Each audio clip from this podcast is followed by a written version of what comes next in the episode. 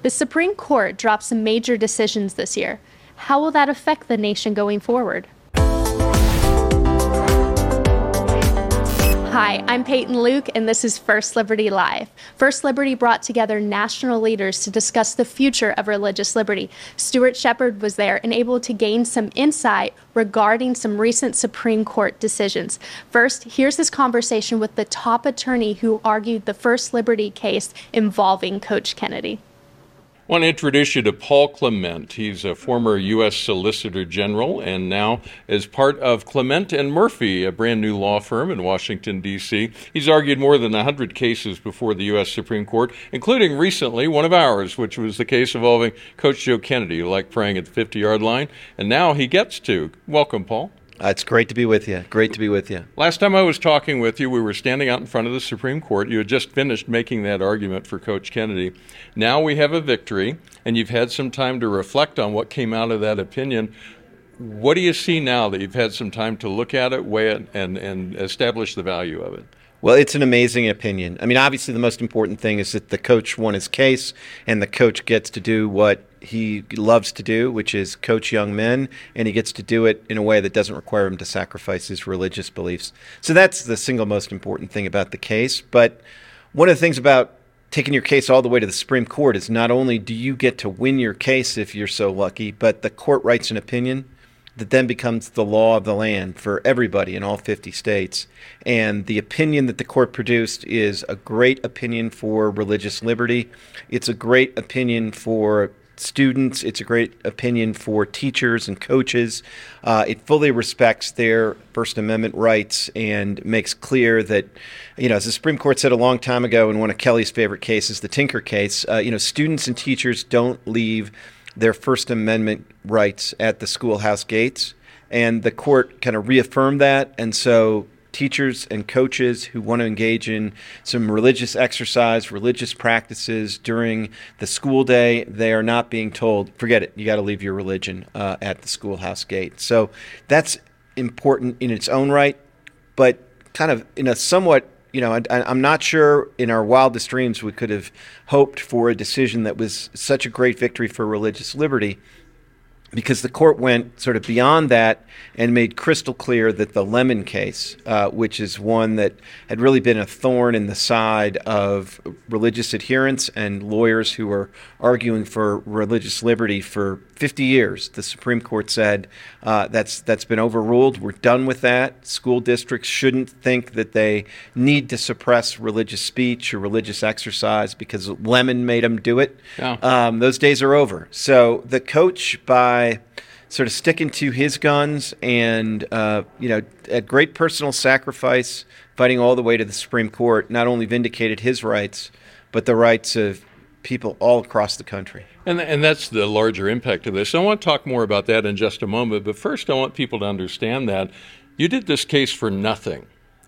Why was your heart in this case? Why was this so important for you to involve yourself and spend the time and effort it took to do it? Well, I'd, I'd, say you know my heart was in this for two different reasons. I mean, one is I've just always believed that religious liberty is central to the founding of this nation and is one of the most important things that any lawyer can fight for. So I've been doing cases as a first liber- liberty volunteer um, uh, attorney for a long time, and the opportunity to continue to do that is something that I really you know value and feel it's a privilege. Uh, but you know, the second thing that happened along the way is I met the coach and if if you just charming. If you I mean, if you just... if, if you've met the coach, then you know why you got to fight this all the way to the Supreme Court. And you got to make sure that that man can be with the young men that he's mentoring, that he's teaching, and he can do it in a way that's faithful to what he feels called to do. And I think what what struck a lot of reporters who got to interview him is he's not an activist who went looking to establish a case. He's a real guy who felt a real commitment to take a knee at the 50 and give thanks to God. And and he's not a preacher's kid. This is not right. someone, you know, who he's got some rough edges, which and he's lovable but every time they, when the reporters met him, they're like, "Oh, this is not at all the guy we were expecting to talk to." No, and you know the the coach is just so genuine, and it really it in in the record in the case, just who he was came through, And who he is, is is why this case is so important because he's not somebody who is looking for a fight. He's not somebody who is, as you say, is like a preacher's kind of you know son who's you know really just going out of his way to make a point. He's somebody who felt a very specific calling, um, and when he was told uh, on very bad legal advice that he just you know had to choose between coaching and praying, said, "No, I don't. Um, but if that's the choice, I'm gonna I'm gonna fight for my right to do both." And he is such a genuine person. It, it, came through in the in the record in the case in ways that were really helpful to us in the Supreme Court because you know one of the questions that I got in the Supreme Court was, well, what if some of the students sort of feel pressure to uh, join him in his in his prayers? And a couple of the students, in fact, went up to the coach at one point and saw that he was praying and asked him, you know, whether they could join him. And his response, which is classic coach, was, "It's a free country. Do what you want." Which is exactly legally correct. It is exactly the answer that if I were counseling in real time was a little lawyer on his ear, I would have told him exactly that response. It's yeah. legally per- perfect, but it's also just it's human and right. it's who the coach is. Do what you want. This is America. It's still a free country, and but what I need to do is I need to pray because um, he felt called to do that and the court uh, ultimately saw its way to saying that he could do that six to three. For 50 years, uh, young people who've been studying law, pursuing a law degree, have learned about, among other things, the Lemon test that you, you mentioned. We don't have to re explain what it is because the Supreme Court has now declared once and for all that it's done. I mean, they kept moving that way, but now it seems like it's totally gone. What test is now in its place? I mean, where do you go for how to approach this sort of case to know legally the right the right approach for it? Well, what the court has said is going to replace Lemon is text, history, and tradition. Okay. And that's going to obviously that's not a self-defining set of phrases, yeah. and that's why First Liberty is going to stay busy for the next couple of years, helping the courts develop that what that means in practice. But the good news, I think, and the reason I'm so optimistic and so happy with this decision is the text of the Constitution protects religious liberty. And the traditions and history of this country are not hostile to religion. Right. I mean, you go back to the, the framing of this country, there were prayers uh, at the Constitutional Convention. Uh, George Washington wrote a beautiful letter to a synagogue about how important religious liberty is. So, our, our national tradition is a tradition of religious liberty. It right. is not a tradition of hostility to religion. So I'm very optimistic that by reframing things, getting rid of these 1970s era tests and replacing them with a focus on text, history, and tradition, that things are going to be looking much brighter in the future. You were an important part of that. Paul Clement, thank you for your work on this case and thank you for all the other things you do. My pleasure. Of course, the court also overturned a 50 year old bad precedent with the Dobbs decision. Stuart caught up with the leader of a pro life student organization to find out what young people are saying about it. I've got my friend Kristan Hawkins here, who's been the head of Students for Life for, I don't know, a long time. What, 16 years or so? About 16 years, Stuart. Yeah, you've done some great work with that, and I'm so appreciative of the work that you do. Tell me, where are the kids today, if I can say it that way? What are they thinking? Where are they? Are they still reachable? Is there hope for us to reach that generation coming up? They're definitely still reachable. And I think that's one of the things that surprises so many folks about what we do at Students for Life, that you can still reach them and you can still change their minds. In fact, in the wake of the Roe reversal, there's been a lot of articles. One of my favorite hit pieces ever done about me and our work at Students for Life uh, was a columnist in the New York Times lamenting the fact that we outrageously seek to have conversations with those who disagree with us. Shocking. It was shocking. and I was like, yes, you have it. You have our entire strategy. Like, there you go. You've unveiled it for the whole world no. that I try to have conversations with people who disagree with us. And that's and that's what the other side is not doing. Yeah. They simply, you know, I mean, we know with cancel culture, they just tried to shut you down. They refuse to engage.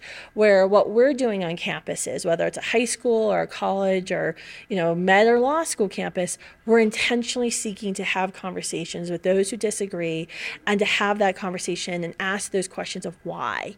Um, and to leave those even if you know you don't leave that conversation with a full on oh my gosh you're exactly right. I've been exactly wrong which we all know is rare because of human ego. Yeah. but to leave that conversation having spread some kernel of truth that hopefully will take root in their brain at some point. There is so much of our culture right now that is tipped against having the conversation that you're talking about. Yeah. And this started, I mean, it's not new. I, I know that, and we've been dealing with it for a long time. But it seems like it's worse now than ever. Yeah. And, and so many conversations. violent, Stuart. Don't you know that? Well, and that, that's what I'm talking about. It's that uh, the fact that you're even talking is violence against Mm-hmm. me, and and then you know the the epithets start rolling out. Uh, We've been called every name that you can ever call somebody, but it also goes to the every argument seems to go like this: uh, I'm right and you're stupid, and that's it. There's Yeah. no conversation after that. Yeah, no, I mean that's I had a lovely conversation actually on my way here to today on the plane with someone who probably doesn't agree with me on most issues, uh, but that was her. You know, that was what she was lamenting of. No one has conversations anymore with people who disagree with them, and how can how can civil society flourish if you don't have these conversations? And that's what we're seeking to do, whether it's online or whether it's on campus, is to have those conversations with those who disagree with us, those who are directly targeted by the abortion industry, um, those young people who are making up their minds before they vote for the very first time. These this is an important time in a young person's life to have this conversation with them about abortion, about when life begins, when science proves life begins. And social media is not helping us at all in this era. It seems like they've tilted the tables against organizations like ours. Uh, what are you facing? What kind of things are you running into? Well, you know, we'll we'll have a, a video of me on campus interacting with a student go you know, viral on TikTok, and then the next day, the entire TikTok account for Students for Life will be banned. And this has happened multiple times in the past six months, where we'll just be banned for weeks at a time. We'll lose all of our followers, and then suddenly we can log back in with zero followers, and we have to start all over again. And, and to be clear, the video you're talking about, you're not really being offensive because that's not what you do. No, it's ha- engaging with somebody who disagrees, asking questions, um, and pointing out the illogical position that they're taking. There's no curse words, there's no screaming, uh, there's no graphic imagery of an abortion victim being presented at all. It's simply having a conversation, um, and it's it's unbelievable. You know, we see it. You know, time to time. You know, I I've been locked out of my Facebook account since the Roe reversal. Welcome, you're one of us now. I can't I can't get in. I you know my mom keeps sending me messages. I'm like, stop sending me messages. I, my one staffer can access it in Dallas, but that's it. So it, I'm laughing, but that's serious because it's basically a corporation saying, we don't like your message, so we're going to mess with you. Yeah, and so I've been thankfully I have one friend who works in Facebook, so I'm like, please, please find a programmer who will help. Um, and so you know, all the pro life organizations faced you know d- uh, attacks as soon as the Roe reversal. Our website went down for a number of hours, even with beefed up security, because we you know we anticipated uh, this decision. Um, and so this is stuff you have to just as a pro life organization as a you know conservative activist you have to be prepared for. And i think it's a good reminder of understanding what our tactics and what tools are versus our strategy where we don't invest everything we do at students for life. It's not all reliant on mainstream media or social media. We can certainly use media to engage bring new people into our full, into our mission starting new groups students learning the truth about abortion and we see that every day um, but that's not, you know, everything that we do. And that's why we've got 100 staff members spread out across the country, working in every state of the, the nation, you know, pounding the pavement really, going campus to campus to find pro life students, train up these leaders, stand with them when they face you know discrimination violence and vandalism on their campuses So, and you're you're hitting exactly what I want to end on, and that is the what do we do? Sure. How do we approach this? And you've dealt with it some, but let's let's unpack Sure. that just a bit more. What are the strategies that will work in this environment from where you sit? Well, I think the first thing we have to remember, no matter kind of where we're engaging within the conservative movement, is not to be silent. There is um, a lot of folks who kind of want us to be quiet. Oh, there's an election coming up. Let's stop talking about abortion now. No. You never ever see the left retreat into silence. They they achieve a victory of sorts and they push harder the next day. They're, you know, they're never satisfied with, oh, we just did this one thing. It's nope, on to the next thing. And that's what we are focusing on Students for Life is okay, we reversed Roe versus Wade. Phase one of the pro-life movement is complete, but now there's at least two more phases yeah. uh, that we must must achieve going state by state. Strategy wise, we have to be focusing and talking about chemical abortion. More than half of all abortions were committed last year using these very dangerous drugs that lead to infer- fertility, injury, and death of women, not to mention the death of the child. The other strategy we, we really need to be employing is we know there's a massive education gap as to the supportive services that the pro life movement's been offering for decades. For nearly 50 years, we've been starting, sustaining, supporting pregnancy resource centers, maternity homes in communities across America. Uh, from our own work, door knocking in neighborhoods the past year and a half, 73% of neighbors that we reach at their doors do not know about pregnancy resource centers. Hmm. They all know where the Planned Parenthood is. They all know what they can get done at the Planned Parenthood, but they don't know what it is that we do. And this is, I think, a, a massive call for Christians uh, and the church across America to rise up and say, we've got to come along women to ensure no woman stands alone in post-Roe America. And so those are kind of the two main things we're focusing on as we move this post-Roe generation uh, into our next phase, whether it's having these discussions on campuses about the dangers of chemical abortion or about all the resources that are really available, um, or if we're in a community or a state house. All right. Kristan Hawkins, great chatting with you. It's good to catch up. Yeah, nice to see you again. And thanks for having me here today. If you'd like to stay up to date with what's happening to religious freedom in America, take a moment to subscribe to First Liberty's weekly insider email. Simply go to firstliberty.org and look for the big button that says to become an insider. It's quick, easy, and it's free. First Liberty is your last line of defense and your greatest hope for victory.